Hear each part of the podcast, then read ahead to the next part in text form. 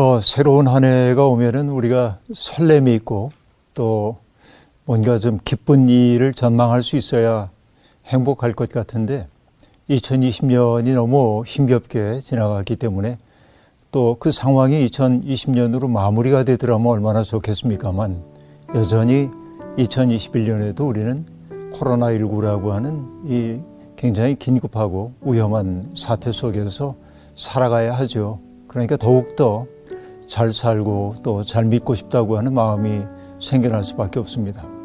인간은 영적인 존재이기 때문에 몸의 욕구만 채워진다고 내가 잘 살고 있다고 그렇게 생각이 안 되거든요. 어, 인간은 밥을 먹고 사는 존재이기도 하지만은 보람을 먹고 사는 존재다. 전 늘 그렇게 이야기를 해요. 보람이라고 하는 말을 달리 얘기하면은 의미일 겁니다. 내 삶이 의미가 있다고 느낄 때 나는 꽤 잘 살고 있어. 이렇게 느낄 수 있을 겁니다. 그런데 의미라고 하는 것은 어딘가에서 숨겨져 있는 것을 내가 찾아내는 것이 아니에요. 살고 보니까. 그것은 타자와의 관계 속에서 우리가 발견하는 것 혹은 발생시키는 것이어야만 합니다. 그러니까 내 삶에 의미가 있다고 하는 것은 누군가가 나를 필요로 해서 나를 불렀을 때 응답하고 그에게 나를 선물로 주고 그랬을 때 나는 비로소 아, 내 삶이 아, 의미가 있구나. 이렇게 이제 느끼게 되는 거죠.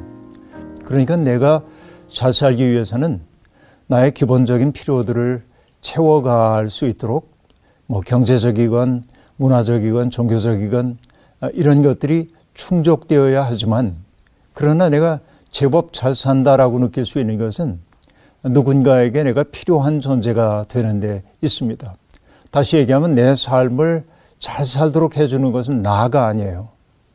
어쩌면은 나를 귀찮게 하는 사람이 나를 잘 사는 길로 인도하는 안내인일 수도 있습니다. 이 사실을 우리가 받아들여야 합니다. 언제나 아, 내게 선물을 주고 나를 칭찬해 주고 나를 괴롭히지 않는 그 사람도 내게 소중한 사람이지만 때때로 어, 내가 내 속에 있는 나의 선의 가능성을 이끌어낼 수밖에 없도록 만드는 어, 곤경에 처해 있는 사람들도 나를 잘 살도록 인도하는 안내자라는 생각을 품고 살 필요가 있다는 생각이 들어요.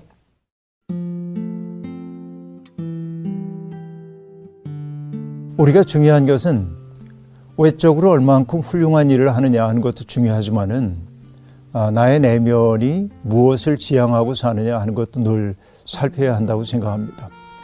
사람은요, 잘 사는 사람을 보면 부러워하거든요. 그런데 내가 바라보고 있는 잘 사는 대상이 어떤 사람인지를 좀 살펴볼 필요가 있어요.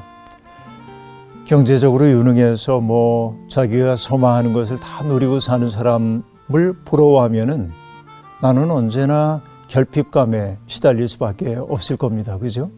그러니까 어, 자기가 누리고 싶은 것을 모든 것 누리고 사는 사람을 나의 롤 모델로 생각할 때 나는 확고하게 불행해질 수밖에 없다. 그래서 중요한 것은 나에게 주어져 있는 삶의 조건 속에서 내가 어떻게 의미를 발생시키며 살 것인가를 묻는 게 더 중요하고요.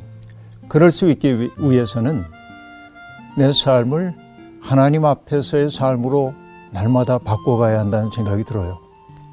어떤 얘기냐면 우리가 기타를 치거나 그럴 때 기타 줄이 늘어지면은 제 소리를 못 내잖아요. 그때 이제 기타 치는 사람들은 튜닝을 해야 합니다. 그러니까 기본음을 잡고 그 기본음에 따라서 튜닝을 해야 기타가 조화로운 소리를 내는 거죠. 우리의 삶도 그렇습니다. 때때로 너무 팽팽해져서 정말 그 쨍쨍하는 소리를 낼 수도 있고 또 너무 느슨해져서 내야 할 소리를 내지 못할 때도 있거든요. 이게 인간 존재의 슬픔입니다.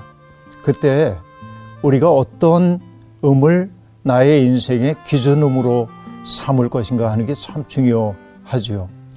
신앙생활을 한다고 하는 것은 하나님의 마음을 우리의 마음의 기준음으로 삼고 거기에 따라서 내 삶을 조율해 가는 과정이라고 얘기할 수 있겠습니다. 많은 사람들이 나의 욕망을 기준음으로 삼고 하나님이 거기에 적응해 주실 것을 요구하고 하기도 하거든요. 근데 그것은 좋은 삶이라고 얘기할 수 없습니다. 좋은 믿음이라고 말할 수 없습니다. 하나님의 마음을 기준으로 삼고 내 삶을 거기에 맞춰가는 삶, 이게 조금 더 좋은 삶이라는 생각이 들어요. 새해가 되어도 여전히 우리의 삶에 어려움이 있을 거예요. 그것은 뭐 원하지 않지만 어려움들이 올 거고 또 과거에 그랬던 것처럼 또 후회할 일을 저지르기도 하고 이게 우리들의 모습이겠죠. 때때로 커다란 인생의 문제를 만날 때마다 우리는 굉장히 속상해 하면서 그 문제의 크기에 압도될 때가 많이 있습니다. 그리고 그 문제의 크기 앞에서 내가 너무 무력한 것 같아서 속상해하고 어, 자책하고 어쩔 수 없는 인간의 모습이죠. 그런데 잘 산다고 하는 것은 실수하지 않음을 의미하는 게 아니고 내가 직면하고 있는 문제보다 나의 존재가 더 크다고 하는 사실을 명심하고 사는 것입니다. 왜냐하면 성경은 우리를 인간이 하나님의 형상이라고 말하거든요. 그러니까 당장 나를 괴롭히고 있는 문제는 분명히 무겁죠. 그러나 그 문제는 지나갈 거고 나는 하나님의 형상으로 살아내야 할 그 소명 가운데 있다고 얘기를 해야겠죠. 18세기에 영국의 어, 그 개신교 감리교 운동을 시작했던 잔 웨슬리가 자기를 따르는 사람들에게 제시하고 있는 그 삶의 세 가지 원리가 있습니다. 첫째는 뭐냐? 아무에게도 해를 끼치지 말라라고 하는 것입니다. Do no harm 이라고 말하는데 굉장히 소극적인 계명처럼 보이거든요. 아, 그러나 여러분 살면서 보면 나도 모르는 사이에 누군가에게 해를 끼칠 때가 있습니다. 능동적으로 해를 끼치지 않아도 나의 있음 그 자체가 누군가에게 부정적 감정을 자아내기도 하고요. 내가 자유롭게 살아가는 그 모습 자체가 누군가에게 상처가 되기도 하거든요.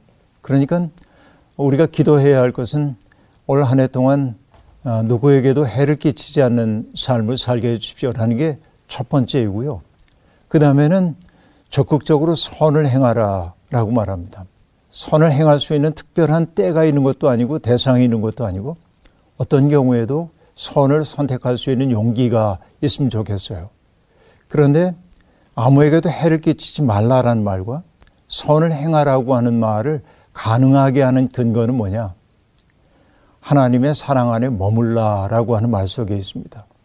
언제나 우리가 하나님의 사랑 안에 있음을 하나님이 나에게 기대를 품고 있다는 사실을 알고 살 때 우리는 누군가에게 해를 끼치지 않는 삶, 또 적극적으로 선을 행하는 삶이 가능하지 않을까 생각해요.